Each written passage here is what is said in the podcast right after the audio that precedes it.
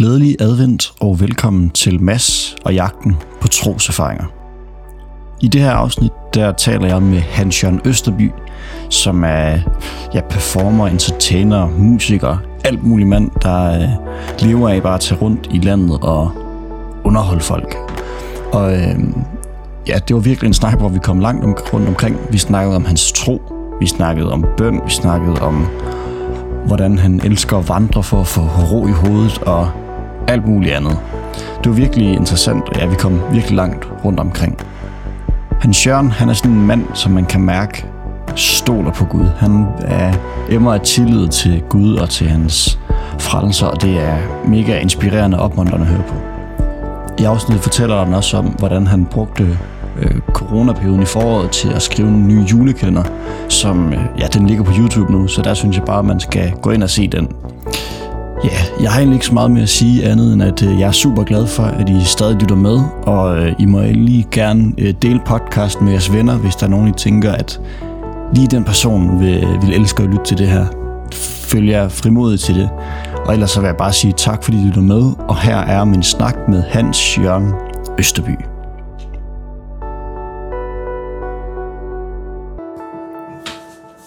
Super. Jamen, så vil jeg sige velkommen til Hans Jørgen Østerby. Tak. Har du lige, lov, har du lige lyst til at starte med at bare præsentere, hvem du er og hvad du laver? Ja. Jamen, jeg er jo... Øh, jeg er født i 1963, så jeg er jo 57 år efterhånden. Og har... Øh, jamen, jeg uddanner jo egentlig... Jeg har en kandidatgrad inden for så landbrugsvidenskab, som jeg tog i tidernes morgen på Landbrug Højskolen i København. Men som jeg stort set ikke har brugt, fordi det blev musik og optræden og sådan noget, jeg kom til at kaste mig over i stedet for, eller havde mere lyst til at kaste mig over. Så det har jo sådan set gjort det meste af mit liv, sammenlignet, øh, hvad hedder det, sideløbende med, hedder det, at jeg har, så har jeg undervist lidt, der været lidt journalist og noget, men øh, siden 98, så vil jeg sige de sidste 22 år, der har jeg, der har jeg levet af og, og optræde og og skrive og skrive bøger og lave musik og sådan noget. Ja. Så det er der, jeg er nu. Fedt. Ja. Øhm, jeg tænker, at øh, har du ikke lyst til at starte med at fortælle om, eller fortælle din troshistorie? Hvordan, hvornår begyndte du at tro? Jo.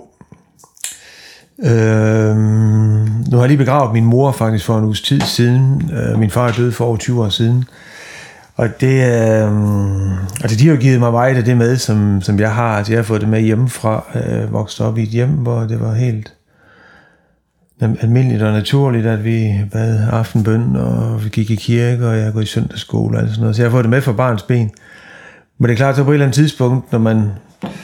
Det er forskelligt, hvornår det er, men for det meste, når man er ung og teenager, sådan, så skal man ligesom finde ud af, vil jeg tage det med, som jeg fik med hjemmefra? Vil jeg også leve mit liv på det? Vil jeg også have tillid, på det, tillid til det, tro på det?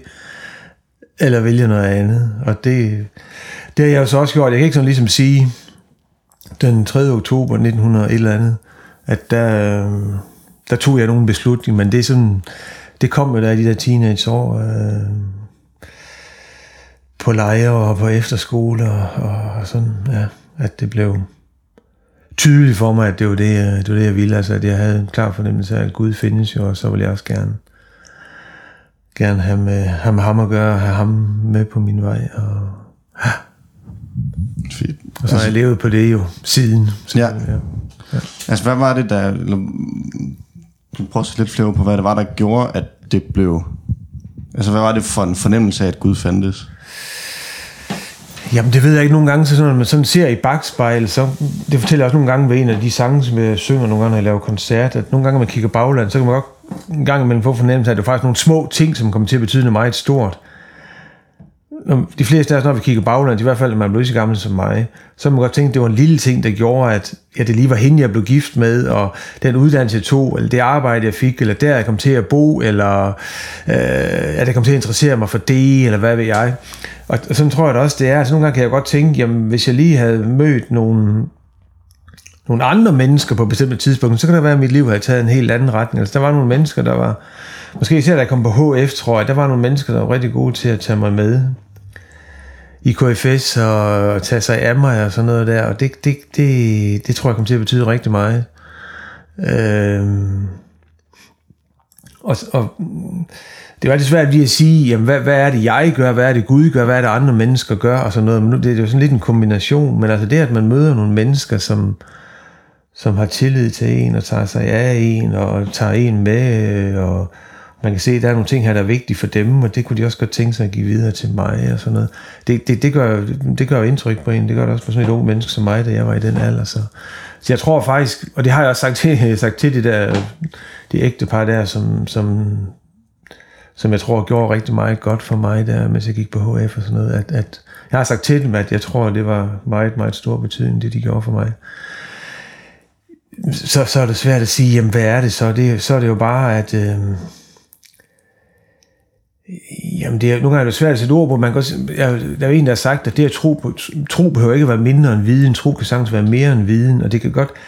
Altså, det er svært at overbevise mig om, at Gud ikke findes, fordi jeg, jeg, jeg har snakket med ham, jeg har mødt ham, han har, han har snakket til mig, jeg har mødt ham, når jeg læser min bibel, jeg har stået og fortalt om ham i hele Danmark i mange år, og, og derfor jeg, jeg var ikke som sådan i tvivl om, at han findes. Altså, jeg kom til at tvivle på andre ting, og tvivle, tvivle på mig selv og min egen evne til at, at være, som jeg gerne vil være og sådan noget. Men Gud synes jeg ikke, jeg tvivler på. Og det er fordi, jeg har den erfaring efterhånden. Jamen, han findes, og det, det, jeg tror ikke, der er nogen, der kan overbevise mig om, at han ikke gør. Jeg, der er ikke nogen, der kan overbevise mig om heller, at Silkeborg ikke findes, fordi jeg har været der flere gange og sådan noget. Så jeg tror, det bliver lidt lige så svært at overbevise mig om, at Gud ikke findes, fordi det, det har jeg bare erfaret, at jamen, det gør han jo. Ja. ja, altså hvad er det for nogle møder, du siger, du har haft, altså du siger, at du har mødt Gud, så, ja. altså så er det svært at, kan du ikke prøve at forklare det? Konkretisere det Eller lidt, konkretisere jo. det, ja. Jamen, det, der kommer jeg igen på, hvilket menneske man er. Altså, der findes jo mennesker, som er meget, øh, hvad skal man sige, som har nogle meget, meget kraftige åndelige antenner, hvis jeg må sige sådan, øh, hvis jeg må bruge det udtryk. Altså, som, som, som kan stå til noget lovsang, for eksempel i en kirke eller et eller andet sted, og, og, og have en dyb, dyb fornemmelse af, at de simpelthen bare står her foran Gud, og kan næsten både se ham og mærke ham og føle ham og alt muligt. Helt så uh, sensitiv, åndelig sensitiv er jeg nok ikke. Men jeg har jo mødt ham alligevel. Altså det, det kan være, når man sidder og ser en solnedgang. Det kan være, når livet er ved at vælte, at man så kan mærke, at der er alligevel den der hånd, som holder mig oppe. Og, og øh, nu er jeg måske nogle gange lidt en meget bekymret sjæl, og hvis jeg er meget bekymret for verden, eller for mit eget liv, eller for mine børn, eller mine børnebørn og sådan noget, det har den fornemmelse der af, at nu lægger jeg mig selv og mit liv og alt, hvad jeg har, det lægger jeg i Guds hænder. Og så har den der fornemmelse af, at, at, at det gør jeg rent faktisk. Jeg ligger rent faktisk i Guds hænder, lever rent faktisk mit liv i Guds hænder. Øhm, det, det, det er næsten det nærmeste, jeg kan komme der. Altså, jeg har ikke... Jeg kunne én gang se Gud med mine øjne, men det var også meget mærkeligt. Eller Jesus var det en gang, hvis, hvis, det, være, hvis, det, hvis det skal være så konkret. Men for ellers er det mest den der fornemmelse af, jamen, jamen Gud han er her, og det, det, det kan jeg ikke... Øh, det er det, jeg lever mit liv på. Jeg har fornemmelsen af, at han bærer mig, han holder mig, han hjælper mig. Og tit, når jeg stod og skulle ind på en scene et sted, og tænkte, mm, det her, det går da aldrig, jeg har ondt i hovedet, og lidt ondt i halsen, og hvad ved jeg, og sådan noget. Og så har lige fornemmelsen af, okay, noget skal jeg gøre, det er mig, der skal stemme guitar, det er mig, der skal sørge for, at ledningerne virker, og at jeg er velforberedt og sådan noget. Men om det ligesom bliver båret ud i salen, og folk tager det til sig og plukker de bolde ned, som jeg kaster ud, det, det er ikke mit ansvar, men det, der har jo tit fornemmelsen af, der har, så har Gud gjort nogle ting, som er helt ud af mine hænder og sådan noget. Så det er sådan små, små ting, øh, som, som gør, at jeg har set de der glimt af Gud, som gør, at at øh, jeg ved, at han er der. Fordi med min forstand kan der jo godt være, kan der være mange ting, som, som, som godt kan drille mig lidt og sådan noget, men, men min erfaring siger mig, at Gud er der, og jeg har mødt ham, og han bærer mig, og ja. Du siger, at du engang havde set Jesus. ja. Fortæl om det. Ja, det var nede ved Genesret Sø, oppe ved særlig prisningernes bjerg, som det hedder, altså der, hvor man mente, Jesus holdt sin bjergprædiken der sad jeg en dag for, for en del år siden på en bænk og kiggede ud over Genesret Sø der. Og så... Øh, ja, som jeg siger, jeg er ikke sådan en åndeligt... Øh, hvad hedder sådan noget åndeligt, kæmpe store armbevægelser, menneskeagtigt.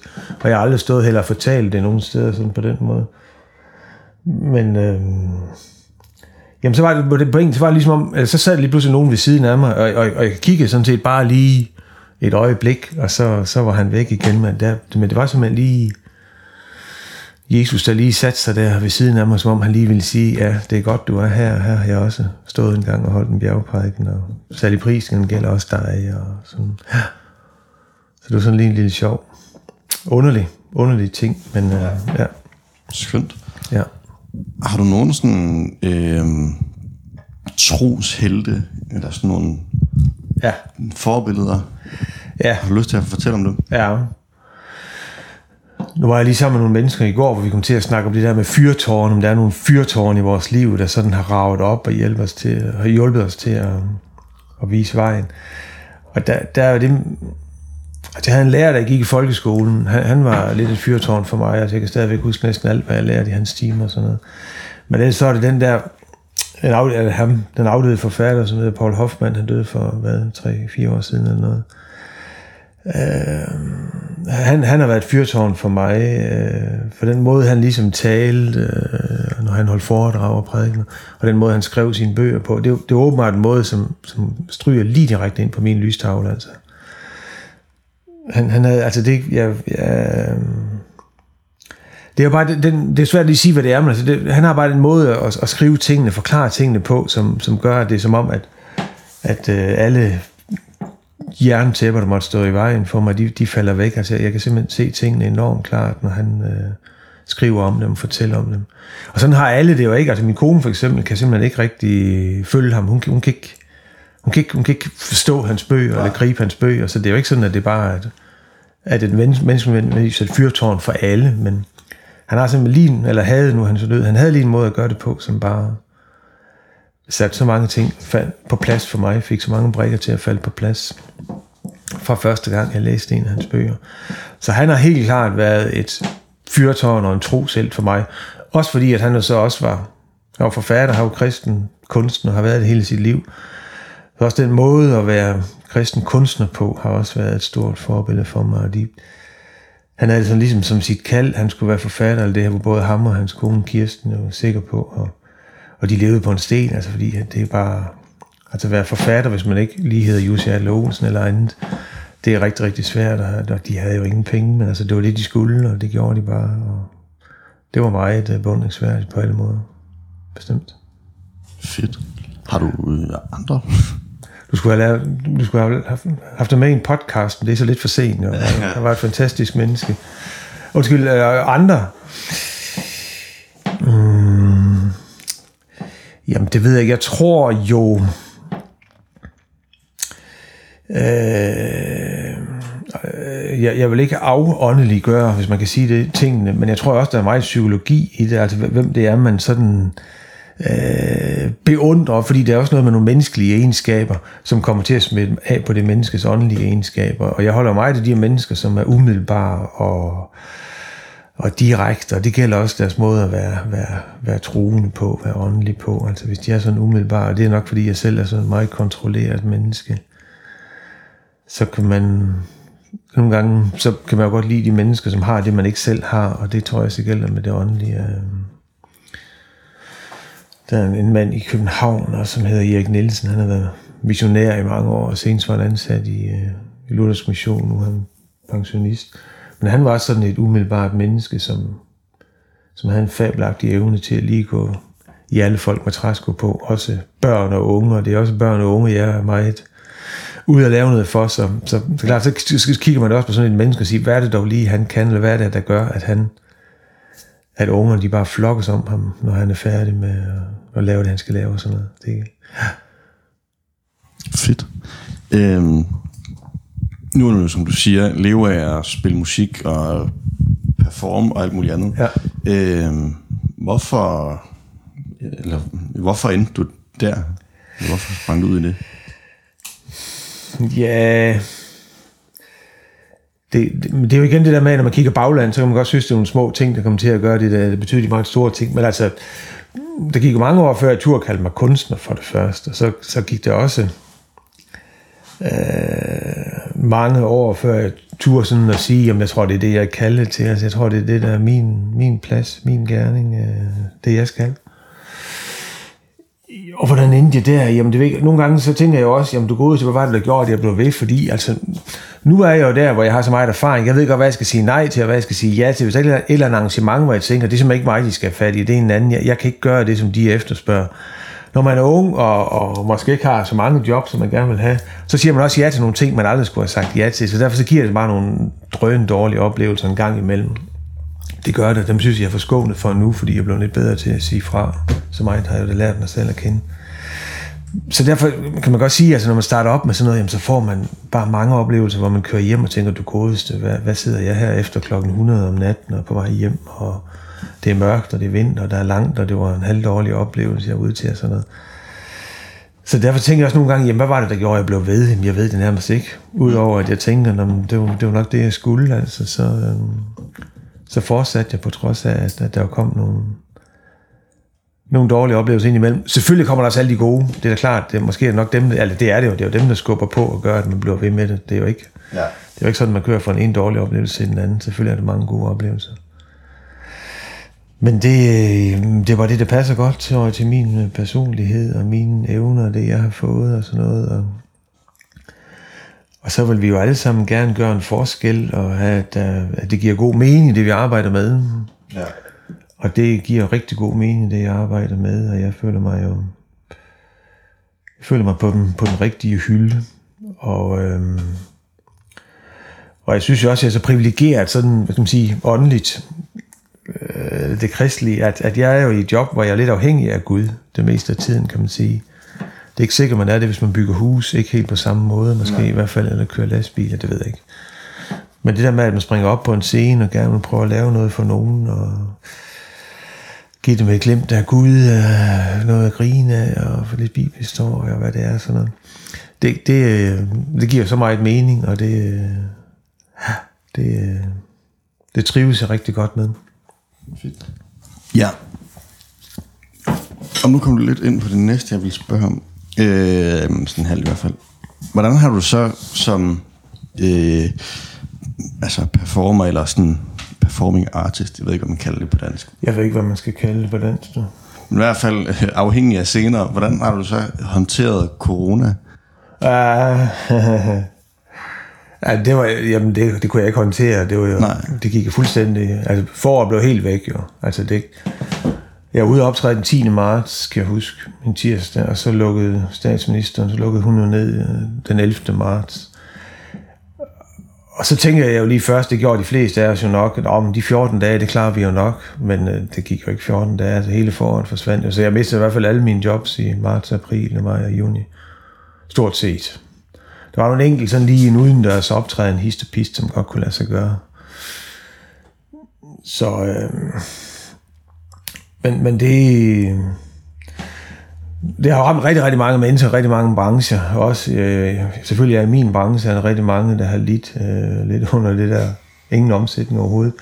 Men jeg har nok haft mere ondt af de der firmaer, som har været ude at investere penge, altså i min branche for eksempel lydfirmaer, sådan noget, som har været ude at investere penge, som de troede, de skulle hente hjem på festival og andre ting her hen over sommeren, og de har måske investeret millioner. Jeg Jeg, jeg har ikke nogen penge, jeg skulle forrente på den måde. Nej. Jeg, jeg, jeg, jeg mistede bare sådan min direkte indtjening, og noget af det fik jeg jo så i de hjælpepakker og sådan noget, og min kone tjente penge, så vi kan sagtens leve af hendes indkomst og sådan noget. Så på den måde led jeg ingen nød overhovedet. Men det er klart, det er jo ikke sjovt at sidde og kigge ind i væggen, når man hellere vil ud og møde nogle mennesker og sådan noget. Men som man siger, det var jeg ikke den eneste, der gjorde. Jo. Og så, så, og så tænker jeg nogen, det var også nogen, der sagde, jamen, kan du så ikke blive kreativ og sådan noget, men det, er jo noget, det, det kan man jo ikke altid gøre på kommando. Altså, det, hvis man Øh, bumpet lidt ned under gulvtæppet og sidder og kigger ind i væggen, så, så er det måske ikke der, man lige er mest kreativ.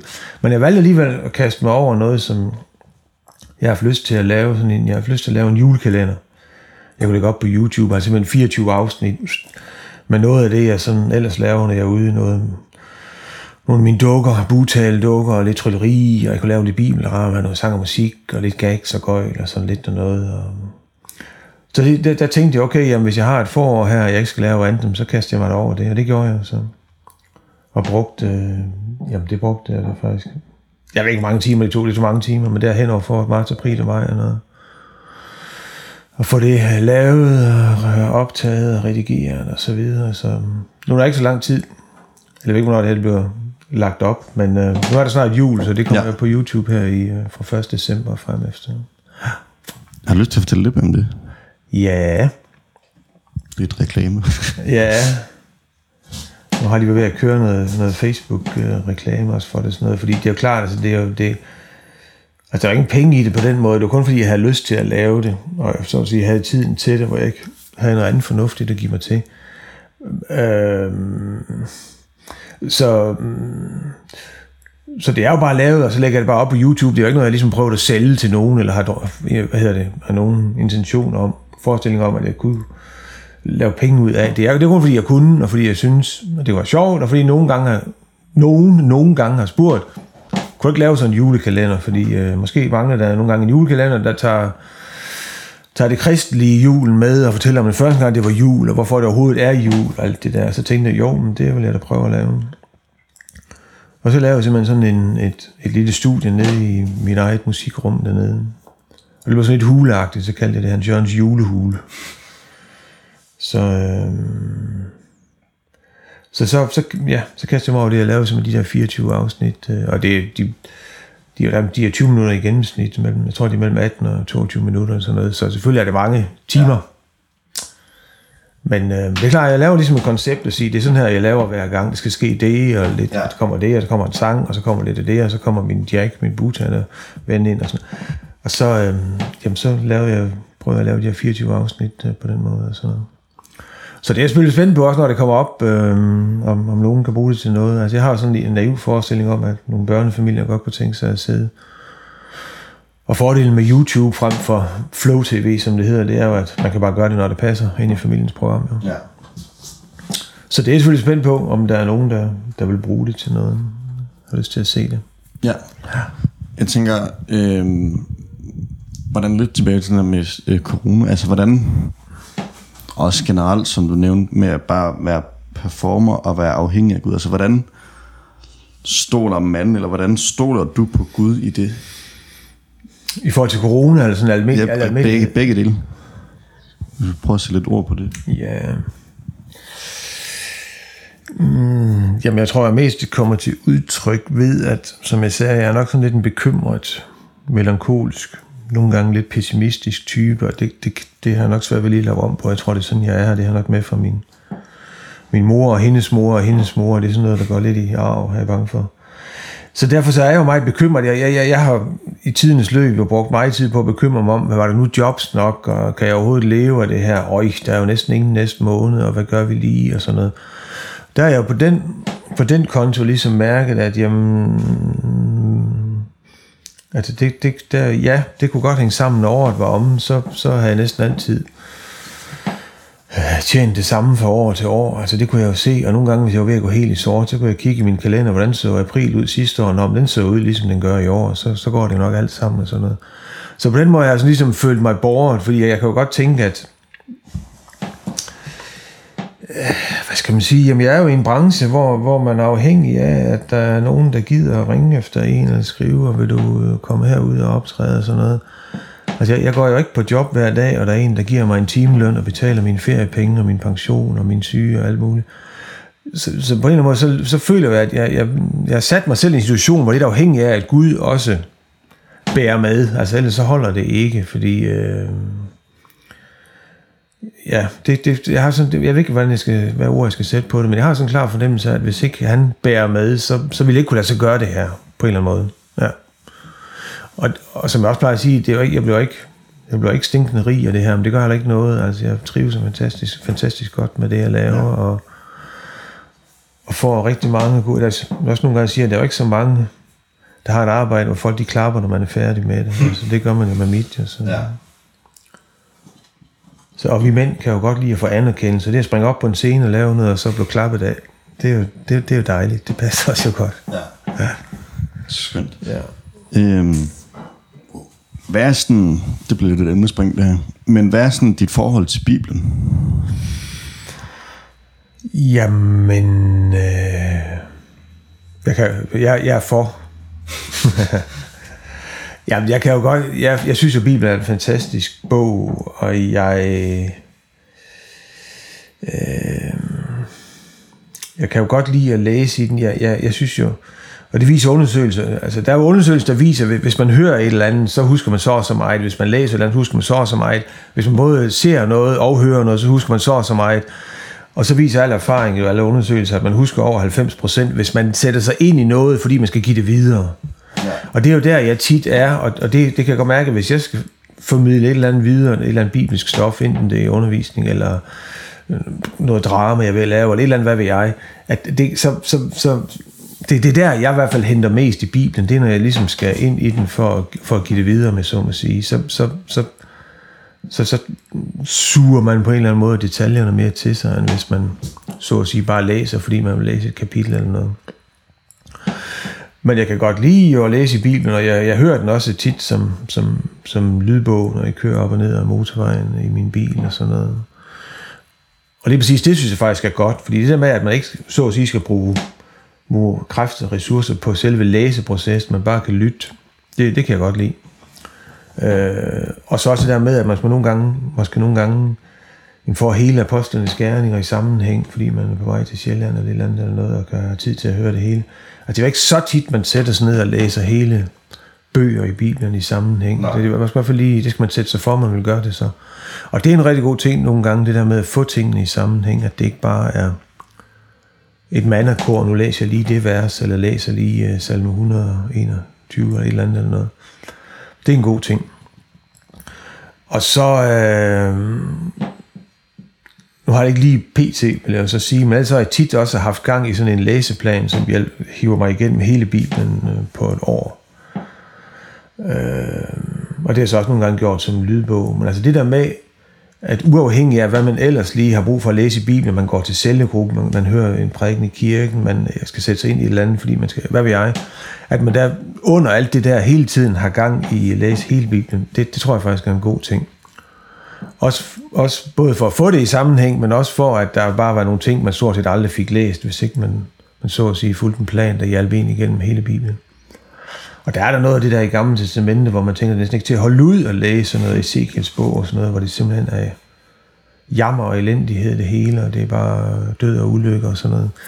Og det er ikke noget, som lige vil, man normalt vil sætte sig ned og læse for at blive opmuntret eller opbygget af, fordi det, det, er hårde, det er hårde tider indimellem der. Men det er præcis det der med, har man en plan, der, der hjælper en igennem hele Bibelen, det, det, det tror jeg er en god ting. Og de findes jo, altså, der findes jo apps i massevis, som kan hjælpe en med sådan noget, ja, der, og lidt styr på det og sådan noget. Ja. Så det, det kan jeg kun anbefale. Og have sådan en plan kørende nedenunder ja. alt andet, hvad man ellers beskæftiger sig med i Bibelen. Ja. Hvorfor er det vigtigt at have sådan en base, eller sådan en, ja, nu gestikulerer du det som sådan en base ja. Hvorfor er det vigtigt? Eller hvad, hvad giver det dig?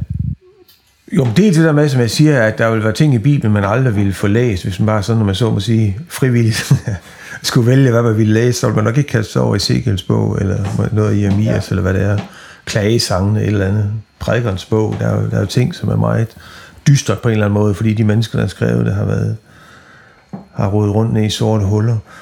Øhm, men også fordi, også, eller også for at have, have den der sammenhæng, som er i Bibelen, og, og nu må man jo ikke, må man jo ikke bruge ordet fundamentalist i dag, fordi de fleste af os forbinder det med noget forkert, men et eller andet sted tror jeg jo, jeg er lidt fundamentalist, altså jeg tror, det er rigtigt, det der står i Bibelen. Øh, jeg tror ikke, der er modsigelse eller selvmodsigelser i den og sådan noget.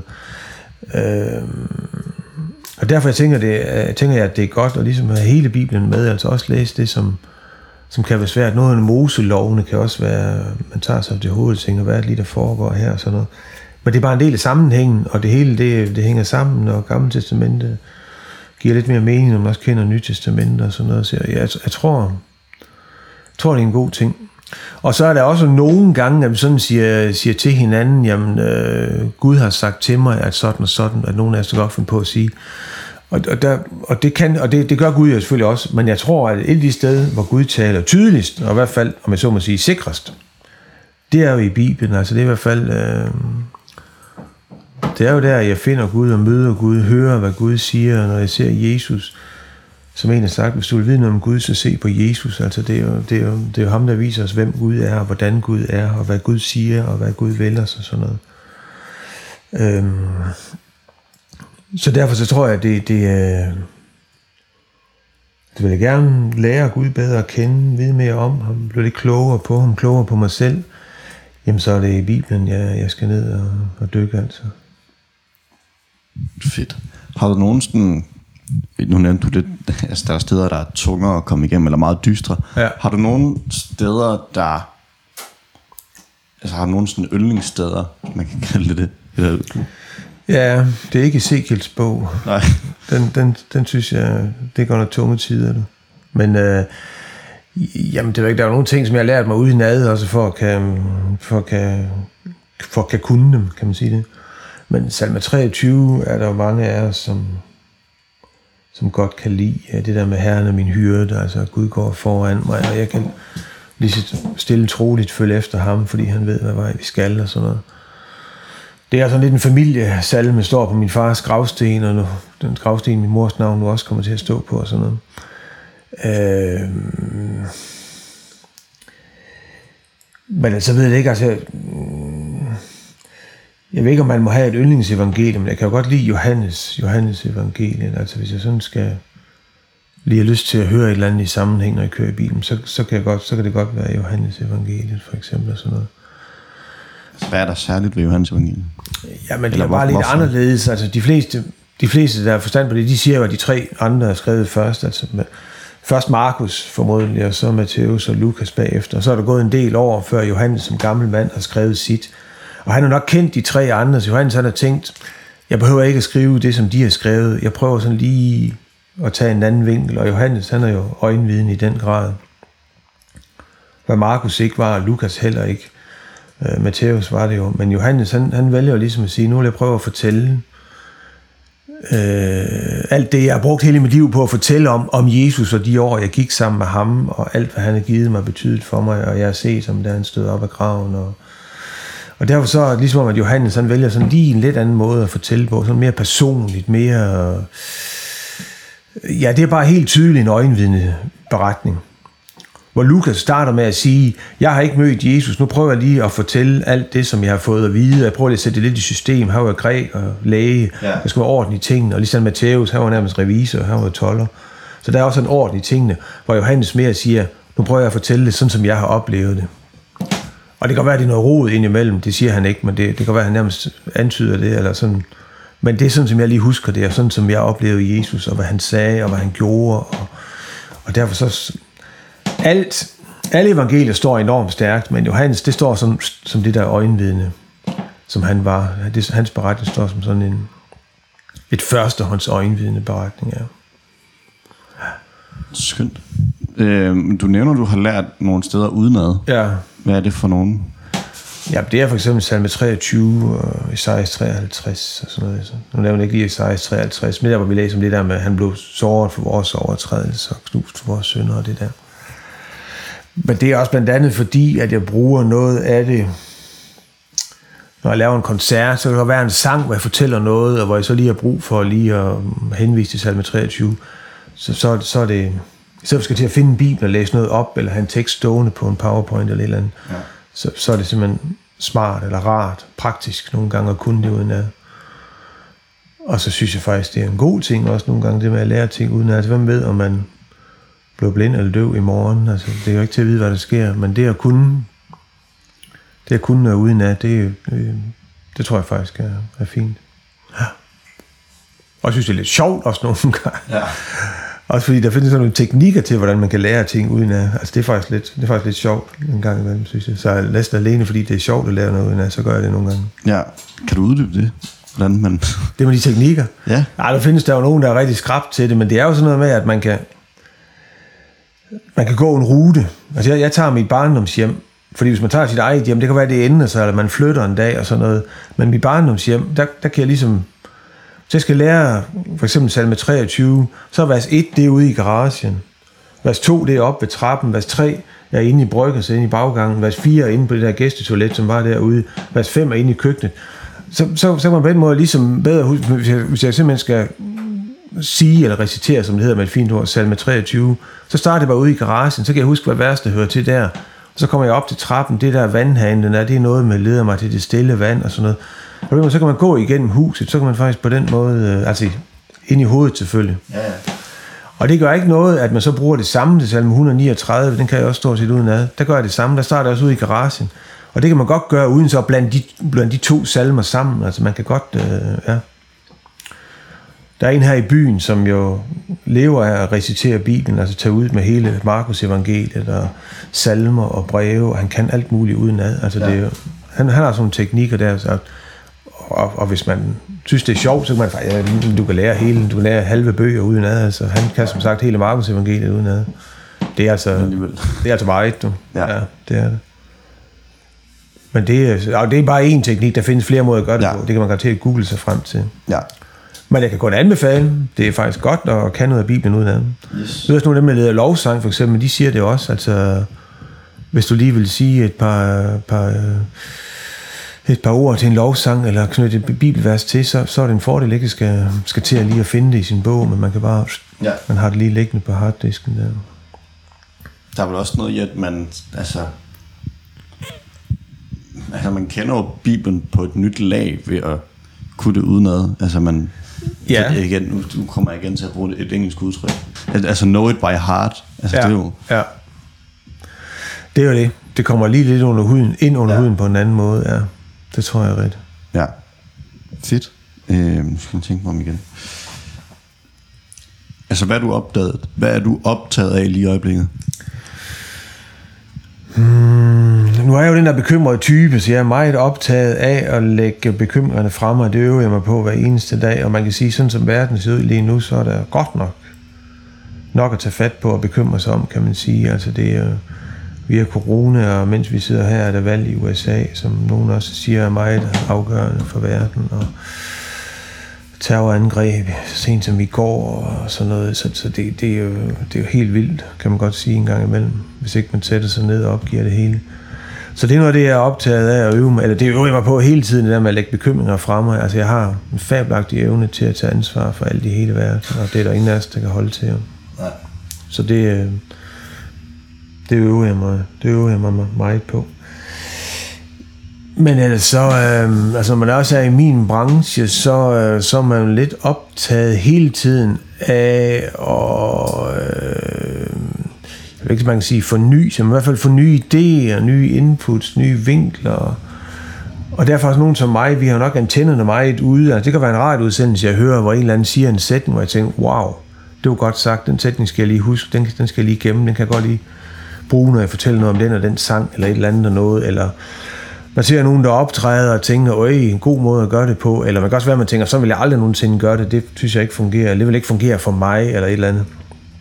Så på den måde, så har man altid antennerne ude for at se, er der noget, jeg skal, er der noget, er der noget nyt, jeg kunne putte ind i min, øh, min forestilling, er der nogle nye vinkler, nye tanker, nye øh, og så videre. Og så de sidste år er jeg så også begyndt at skrive bøger, altså det, det begynder så også, kan man sige, fylde lidt, fordi så opererer man jo lidt med det hele tiden. Det, det kører jeg også i baghovedet på en øh, hele tiden. Øh, idéer, idéer til det, og vinkler til det. Og, og har man gang i en bog, sådan en skriveproces, så, så rumsterer den også rundt ind i hovedet lidt hele tiden. Hvis man har efterladt hovedpersonen et eller andet sted, hvor man skal huske i morgen at have ham reddet væk fra igen og sådan noget der. Så ja. Så, øhm, så jeg synes, at jeg har fået lov til at, at, at, at, at, at sprede mig lidt. Altså, jeg har, ja, jeg har næsten altid noget spændende at kaste mig over. Jeg synes egentlig, så er en bog, jeg har gang i, eller jeg skal ud og optræde i dag, skal jeg så også ud og optræde igen i morgen og sådan noget. Så, øh, og jeg kan ikke mindes, at jeg nogensinde har kørt hjemmefra og tænkt, ej, jeg gider godt nok ikke skal afsted i dag. Altså, jeg synes altid, at jeg ja. glæder mig til at komme afsted. Det må også være et dejligt sted at være. Det er det også. Det synes jeg jo, det er selvfølgelig er der... Altså alle jobs har jo en bagside, og en af mine er jo, at jeg synes, at jeg, jeg kører lidt mange kilometer og sådan, men øh, det, kan ikke, det kan ikke rigtig være anderledes, sådan er det jo. Nej. Hvis man skal rundt og lave noget i hele Danmark. Og så kan man bare være glad for, at Danmark er så lille et land. Jeg har en ven i Norge, der laver lidt det samme som mig. Han har helt, helt andre afstande at operere med. Han ringede til mig en dag og sagde, at nu var han egentlig færdig til jul. Han havde bare lige to dages kørsel, så var han hjemme. Altså han sad op i Nordnorge et eller andet sted. Så, øh, så, øh, så det, nogle gange er jeg lidt træt af det der med at, at skal køre langt og sådan noget. Og, og selvfølgelig følger også noget med, at man skal stille sine ting op og slæbe dem ind i bilen og slæbe dem ud igen. Og, og jeg er jo ikke ung længere, jeg kan mærke, at det, øh, det har jeg godt nok gjort mange gange i mit liv. Men, øh, men det hører med, og det øh, tager jeg gerne med. For at få lov at springe rundt en times tid og lave noget for nogle børn i stedet. Ja. Hvad er det for nogle bøger, du skriver? Eller hvad er det for en... en, en du, siger, jeg, du fik sagt det både i flertal og ental, men Nå, jamen jeg har været skrevet, hvad har jeg fået udgivet? Øhm, altså, det startede med, at jeg lavede en andagsbog, som kom på ProRix forlag for, må det ikke det, 5-6 år siden. I 2014, tror jeg. Øhm, og det kom fuldstændig bag på mig, at jeg kunne skrive noget, der kunne udgive sin bog, men det, det blev det jo, eller fire bøger, altså, de lavede en til hvert kvartal. Øh, og så har, jeg, så har jeg lavet en bog, hvor jeg sådan har taget 35 af mine sange, og sådan, hvor jeg faktisk fortæller om de sange, hvordan, hvordan sangen blev til, og hvad der ligger i den, og hvorfor, hvad der gjorde det lige at komme, komme i tanke om den sang, og hvordan det har været at optræde med den, og sådan noget der. Sådan en, det hedder vel essays, når man laver sådan en, en lille bog der. Så har jeg skrevet tre romaner. Nej, undskyld. En, to. Nej, to. To romaner har jeg fået udgivet. Jeg har lige fået en, en antaget igen, som det hedder, altså til udgivelse. Så, så der er en, jeg har en på vej, som jeg sidder og redigerer lidt i. nu kommer jeg i tanke om, hvad der også var faktisk. Det bliver et øh, nyt øh, emne at skifte. Øh, men hvad er så dit forhold til bøn?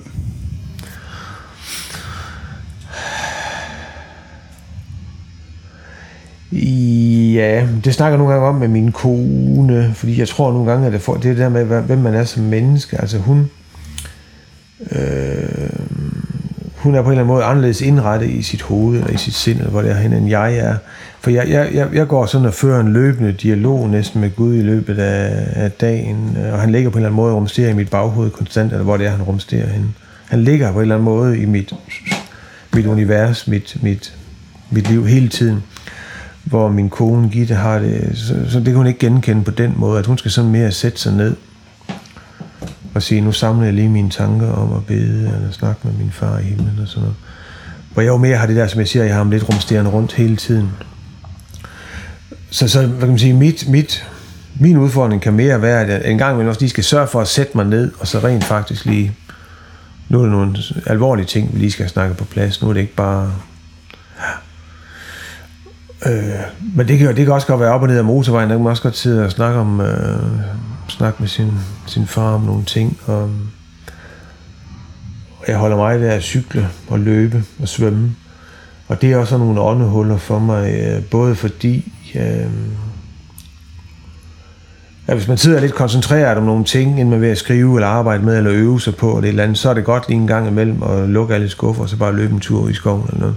Ja. Men jeg bruger dem også til sådan at ja, snakke nogle ting på plads indimellem, forvente nogle ting, både med Gud og med mig selv. Og...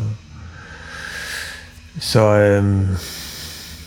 så jeg er nok sådan en, som sådan snakker lidt øh, løbende, bogstaveligt talt, med, øh, med Gud. Øh... Ja. Når, altså, du kalder det en dialog. Altså, hvordan sådan helt konkret... Øh, hvordan hører du Gud? Altså, hvordan... Giver det mening? Ja, jeg, ja, jeg forstår dit spørgsmål. Ja, altså, nu sagde jeg jo før, at øh, det sikreste, som jeg så må sige, det er jo at læse i Bibelen, fordi det, øh, der kan man være helt 100 på, der er det i hvert fald Gud, der taler. Øh, det der med sådan at have en fornemmelse af, øh, hører jeg et eller andet, hører jeg stemmer og sådan noget der, det, det står vi jo som lidt mere gyngende grund, uden at sige noget dårligt overhovedet om dem, der har det sådan. Det, det, det er slet ikke det, jeg vil. Men jeg er meget visuel. Jeg har det sådan, at hvis jeg skal bede, så, så skal jeg helst lige kan se, at øh, Jesus han står for mig her et eller andet sted. Jeg, jeg kan godt se ham for mit indre blik, og så kan jeg godt øh, sige nogle ting til ham. Og nogle gange kan jeg så også godt fornemme, at han siger nogle ting tilbage. Og det gør, nogle gange har jeg også været med til at snakke om det her med, med Helion, og det gør, at jeg er svært. Man kan godt bede til Helion, man kan godt bede til Gud, man kan godt bede til Jesus, man kan godt bede til Helion. Jeg er svært ved at bede til Helion, for jeg, jeg, kan, jeg, kan ikke, jeg, kan ikke, jeg kan ikke se ham for mig, jeg kan ikke visualisere ham, som Ja. det hedder, inden for mit indre blik. Gud kan jeg godt se for mig, som han sidder der, og Jesus kan jeg godt se for mig, som han står der. men Helligånden kan jeg ikke se for mig, så, så, så er jeg lidt sværere ved det, fordi jeg, jeg, det er det, der hedder visuelt, og det er der måske virkelig mange i vores moderne verden, der er, fordi vi opererer så meget med at se ting på skærm og ting så. Øhm. Men jeg kender også godt det der med, at der er noget, jeg er i tvivl om, og tænker, Jesus, prøv lige at fortælle mig lige, hvad, hvad, hvad skal jeg, hvilken retning skal jeg lige gå her? Skal jeg gøre det her, eller skal jeg ikke gøre det? Og sådan noget. Og hvor jeg synes, jeg står og, og snakker ude i mørke eller ude i tog, og jeg synes ikke, jeg, jeg, jeg, jeg, jeg, jeg, jeg kan simpelthen ikke lige finde ud af, siger han noget. Og der er det nogle gange filmen, fordi at jeg ikke har ro nok på, måske, altså at jeg simpelthen ikke... Øh, at jeg ikke har fået lukket alle skuffer i mit hoved, og er lige så meget optaget af, hvad jeg skal lige om lidt, end jeg er optaget af, om om Gud vil mig noget lige nu og sådan noget. Og så også fordi jeg er den der bekymrede type, der tit har mange skuffer åbne, så, så, så holder jeg mig der at gå nu skal jeg så godt snart have en ny hofte, så jeg er ikke så godt gående for tiden. Men så har jeg holdt mig der at gå for eksempel fra Silkeborg til Ry, ud igennem skoven derude forbi Himmelbjerg, der er 25 km. Ja. Den, den vej har jeg, både alene, men også mig og min kone og sammen med andre, tit gået. Fordi der går du der i 4-5 timer, og man kan sige, når man er gået, det ved ikke, to timer, så ligesom om så er alle skuffer lukket. Så er der kun den der monotone rytme at man går lige så stille igennem skoven, og øh, og man, man, man får ikke nye sanser ind, altså, hvad hedder sansindtryk, nye informationer ind hele tiden. Det gør man, hvis man kører i bil, hvis man sidder i sin stue, hvis man er på nettet, hvis man læser avis, man ser fjernsyn. Der kommer nye impulser hele tiden. Hvis du går ud i en skov i fem timer, så er der gået et par timer, så har du ligesom fået bearbejdet de impulser, du havde fået, inden du begyndte at gå. Og nu kommer der stort set ikke flere. Der kan være en fugl, der synger et sted, der kan være en, hvad ved jeg, en båd, der kommer forbi ude på søen, eller andet, men du får ikke, du får ikke bombarderet med information og impuls. Og det er simpelthen godt til os moderne mennesker. Jeg kan i hvert fald mærke, at det har jeg også godt af. Og der, der altså kan man... Jeg plejer ikke at sige, at, jeg plejer at sige, at det kan være svært at mærke Guds hjerte, sådan som vores verden er indrettet i dag. Men det kan man godt på sådan en fem timers gåtur. Der kan man næsten ikke mærke andet, når det lige er gået nogle timer der. Der har man sådan en fornemmelse af, at man går... Det er bare mig og, og Gud her nu. Der er ikke andre. Der er bare, det er bare mig og ham og sådan skov. Ja. Og mig, der skal gå. Og der sker ikke noget, før jeg er kvik, før jeg er kvicklig i ry, hvor min bil holder. Så, så man har, du kan ikke skyde genvej. Det er bare, ja. det er bare den vej de næste tre timer der. Sådan. Ja. Det, det gør mig godt. Det kan man Fedt. Ja. Har du lyst til... Jeg skal tænke mig om igen. Øh, hvad er der med den ro, der er så godt? Jamen, det, jeg, jeg tror, at de fleste af os mennesker i dag, vi ligger lidt under for det der tempo, som, som vores verden har, vores samfund, ikke mindst her i den vestlige verden. Jeg tror faktisk, på mange måder er det, er det bedre for os at leve et sted i Afrika eller i Asien eller Sydamerika, hvor tempoet er lidt lavere. Men i hvert fald i vores del af verden, der, der, og det er fordi, vi vil være så rige, vi, vi, vi, vi vil have så høj en timeløn, og så skal vi også knokle et sted for, hvad den timeløn værd og sådan noget. Og det er simpelthen bare ris til egen røv, som det hedder, eller ris til egen bagdel, fordi mm, det er simpelthen bare ikke godt for os mennesker. Vi, vi, vi, vi, kan simpelthen ikke, vi kan ikke kapere de her informationer. Vi bliver jo stresset, vi bliver udbrændt, og vi bliver trætte, og vi bliver deprimeret og sådan noget. Nu kender jeg en, der lige har været på Kyberen nogle år og arbejdet. Hun siger, der, der, hun har ikke mødt begrebet stress de år, hun arbejdede på Kyberen. Mm. Fordi tempoet er bare anderledes, og tilgangen til arbejdsliv og til livet i det hele taget er bare anderledes. Øhm, og man snakker nogle gange, politikere og andre sund, kræftens bekæmpelse og andre sundhedsorganisationer snakker meget om vores levealder i Danmark. De kan ikke forstå, at den ikke er højere. Altså, vi ligger jo lavere end Sydeuropa, selvom de ryger meget mere, end vi gør. Man snakker altid om rygning. Jeg, jeg tror, at nogle gange er også der er andre ting på spil. Jeg tror simpelthen, at vi, at vi, vi slider os op for hurtigt i vores del af verden. Og derfor tror jeg, det er godt for os moderne mennesker, som lever i en verden, hvor det går så stærkt, som det gør. Så mange informationer, så mange impulser så gå ud og få den der ro ude i skoven der. Og selvfølgelig kan det være godt at gå en tur på en halv time eller på en time, men jeg tror, at de fleste af os, vi, vi får ikke lukket alle skuffer, vi får ikke tænkt alle tanker til ende på en time. Men har man ligesom har man tvunget sig selv til at gå, det ved jeg ikke, fem timer eller et eller andet eller noget. Eller sætte sig på en bakketop en hel sommerdag, hvad ved jeg. Men det der med nogle gange at søge ensomheden, stillheden, der tror jeg, og det, det er vist ikke nogen ny hemmelighed, at det er også tit der, at Gud har en chance for at sige noget til mig. Det kan være rigtig, rigtig svært for Gud at råbe mig op midt imellem internet og Google og tv-avis og jeg ved ikke hvad, musik og alt muligt, jeg er kørende. Så på alle måder er den der stillhed bare super godt for os mennesker. Det er den menneskeligt, og det er den i høj grad også åndeligt. Det er der, tror jeg, Gud har en chance for at nå mig, hvis han vil mig noget. Fedt. Jeg kommer til at tænke på øh, noget, jeg læste for nylig, at syvende dags adventisterne, som sådan religiøst praktiserer sabbaten, Ja, man, de lever i gennemsnit 10 år længere, ja, og det passer altså virkelig godt med det antal sabbater, de så har. Altså det passer med, at de, bliver, de forlænger deres, Nå, ja. for forlænger deres liv med en syvende del. Altså Ja, det, det ja, er passer rigtigt. simpelthen Ja. statistisk set med, at hver sabbat, de holder, det giver så Det giver en dag en ekstra. dag ekstra i Ja, den det anden. Men det er bare øh, ja det er rigtigt. super ja. interessant. Ja. Men det, det, det er du fuldstændig ret i. Altså også almindelige danskere, jeg valgte at åbne om søndagen. Altså du kan gå i hvilken som helst butik efterhånden om søndagen. Altså det, det, det ligner alle andre dage. Vi er jo ikke, vi er ikke gode til at, at slappe af. Og der Nej. står jo ellers, at hviledagen er hellig. Det betyder ikke nødvendigvis, at man skal gå i kirken. Det betyder, at den er vigtig. Den er så, den er så vigtig, at den ligefrem er hellig. Du, du skal hvile dig hver syvende dag, hvis du vil dig selv noget godt, har Gud Ja. ja. sagt. Og det er ligesom, han vil os noget godt, så det er derfor, han har sagt det. Men vælger mig selv noget godt, så skal jeg simpelthen tage tid til at hvile, ja. Fedt. ja. Øh, Og det er jo det syvende, at adventisterne har sat lidt mere i system, Ja. ja. end de fleste af os har. altså, praktiserer du sabbat eller søndag? Eller er det... Nej, det, lige, ja, det gør jeg. Jeg synes, jeg er blevet bedre til at holde fri. Altså nu er jeg vokset op i Vestjylland jo, og der, der er mandag for eksempel en arbejdsdag. Ja, Derfor er jeg nogle gange, altså jeg kan godt have ligget vandret i luften med to jobs lørdag og to søndag eller et eller andet. Og så er jeg min gode ret til at slå, smække benene op på sofabordet mandag formiddag. Det har jeg nogle gange haft svært ved, fordi mandag, det er jo en arbejdsdag. Du kan da ikke sidde her mandag formiddag og lave ingenting. Er der noget i min hoved, der siger til mig en stemme, der siger... Men det har jeg lært, så jeg synes faktisk, jeg er blevet god til ja, at hvile ja, og blive bygget op, når man øh, bruger sine ressourcer. Og det er, det er uhyre vigtigt, tror jeg, at man bliver bygget op menneskeligt, åndeligt, fysisk. Det hele er hele vejen rundt. Ja. Det tror jeg er rigtig, rigtig godt. Og det er, jeg, det er jeg som sagt blevet bedre til, at tage nogle fridage. Og min kone arbejder også med noget, hvor hun nogle gange arbejder i weekenden, så vi holder nogle gange vi kan godt tage på hotelophold tirsdag og onsdag, eller onsdag torsdag, eller et eller andet, fordi ja. det er så vores weekend, øh, hvis vi arbejder i weekenden og sådan noget. Så, øh, så ja, jeg synes, jeg er blevet god til at holde fri. Og så skal det også siges, at jeg synes, når jeg er ude og optræde, altså det, det, det giver mig faktisk energi. Jeg kommer jo ikke hjem og er udbrændt.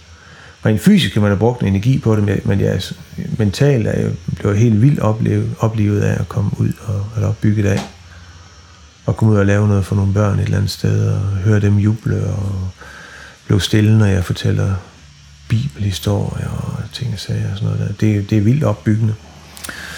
Men derfor skal man alligevel tage sig tid til at lave noget helt andet. Altså man, man skal ikke tro, man kan... Selvom man elsker sit arbejde, skal man ikke tro, man kan lave det døgnet rundt. ja. 24-7. Det går ikke.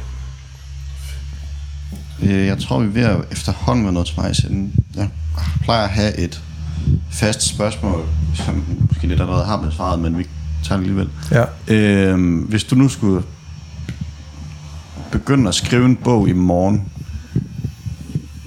øh, som så så får du ikke lov til at svare dine romaner, men hvis du nu skulle begynde at, sk- eller ikke den du er i gang med, men hvis du skulle begynde at skrive en bog i morgen, hvad skulle den så handle om?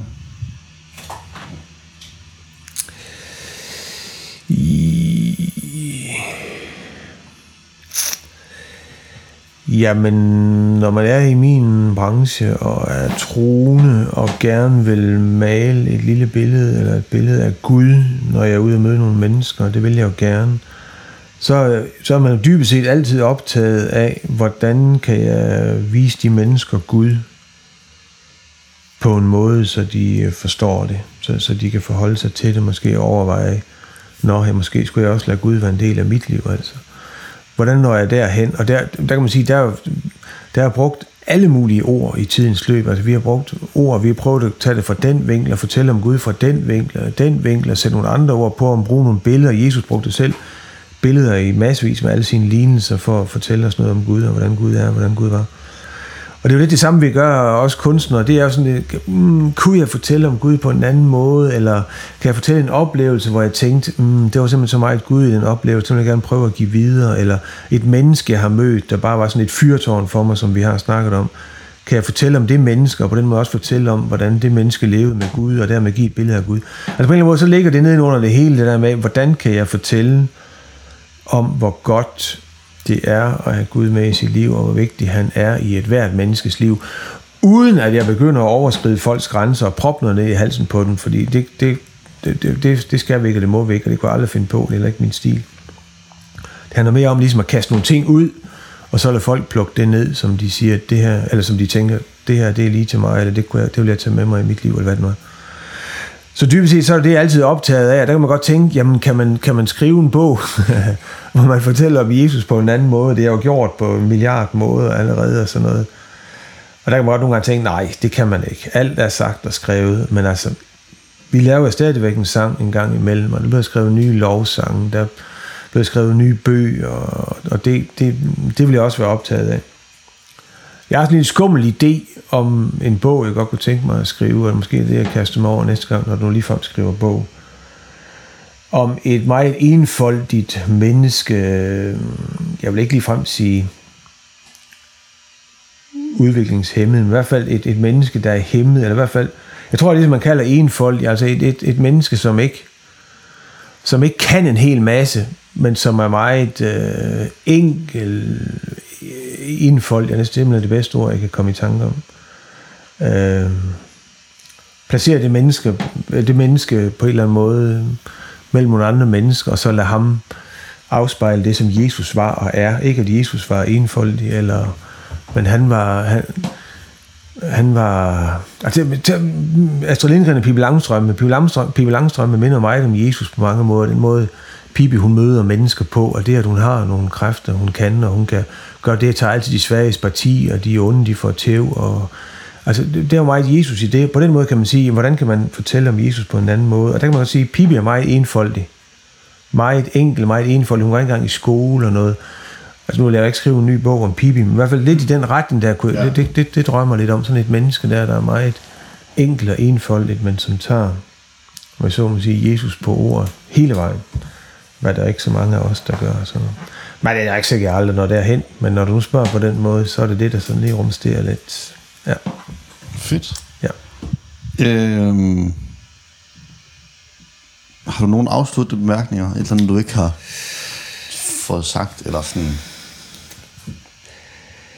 Mm, nej, det ved jeg ikke. Det, øh... det er altid rart at få lov, og jeg vil sige tak, fordi jeg må få lov at være med. Det er altid rart at få lov at fortælle lidt. Det er altid rart at snakke om sig selv, jo. Ja, Jamen, selv tak. Fedt. Så, øhm, så det, det, det har været dejligt. Det har været meget behageligt. Fedt.